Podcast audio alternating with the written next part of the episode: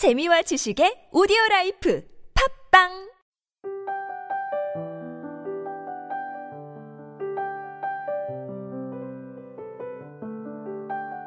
모든 사람이 다 너를 좋아할 수는 없다. 너도 싫은 사람이 있듯이 누군가가 너를 이유 없이 싫어할 수 있다. 그렇다고 해서 내가 달라지는 것은 아니다. 그런 상황도 받아들일 수 있어야 한다. 항상 너는 너로서 당당하게 살아가야 한다. 김형모의 나의 선택 중에서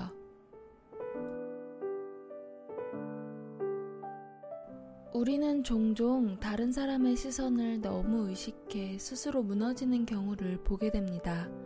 드라마 프로듀서에선 악플에 시달리는 연예인에게 PD가 이런 말을 해줍니다. 남들이 나에게 쏘는 화살은 힘이 없어서 미처 내 심장까지는 오지 못하고 발 앞에 떨어진다고. 그런데 가장 미련한 행동은 그 화살을 주어서 내 심장에 꽂는 일이라고. 그러니 흔들리지 말고 묵묵히 나의 길을 가면 됩니다. 다른 사람의 말 한마디, 행동 하나하나에 신경 쓰고 상처를 받다 보면 언젠가 모든 걸 포기하고 싶은 때가 올 수 있기 때문이죠. 흔들리지 말고 나 스스로를 더 굳건하게, 강하게 만들어 보는 건 어떨까요? 사람들은 끊임없이, 그리고 어김없이 관계에 대해 고민을 하게 됩니다.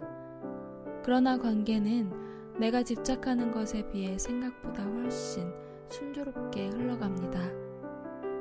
날 싫어하는 사람한테 더 신경 쓰기보다 날 좋아해주는 사람을 더 좋아해주고 예뻐해주는 게 나를 위해서도 상대방을 위해서도 좋지 않을까요?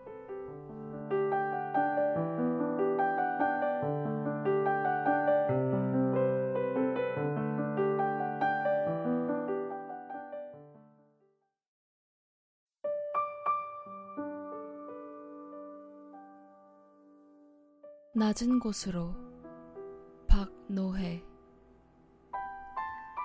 강물은 왜 낮은 곳으로 흐르는 걸까? 나무는 왜 어둠 속으로 뿌리 내리는 걸까? 봄은 왜 밑바닥에서 피어오르는 걸까? 의인은 왜 가난한 사람들 속으로 걸어 들어가는 걸까? 그 사람은 왜 눈에 띄지도 않는 자리에 앉는 걸까? 왜 참되게 살려 하고 영원히 푸르른 것들은 다 세상의 가장 낮은 곳, 맨 끝자리에 있는 걸까?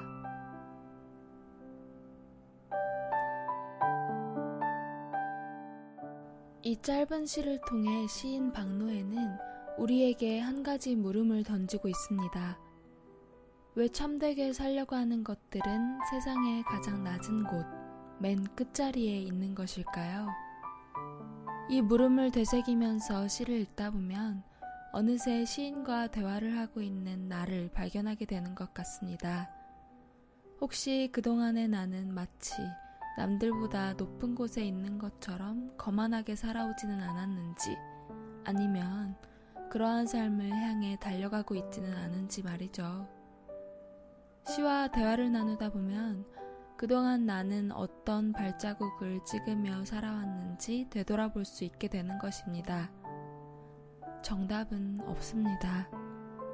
그치만 저희의 삶이 시를 통해 겸손을 알고 사람을 알고 결핍을 아는 조금 더 깊은 삶이 됐으면 좋겠습니다. 지금까지 기획과 제작의 안신남 주책녀 저는 감성을 전하는 여자 감전이었습니다.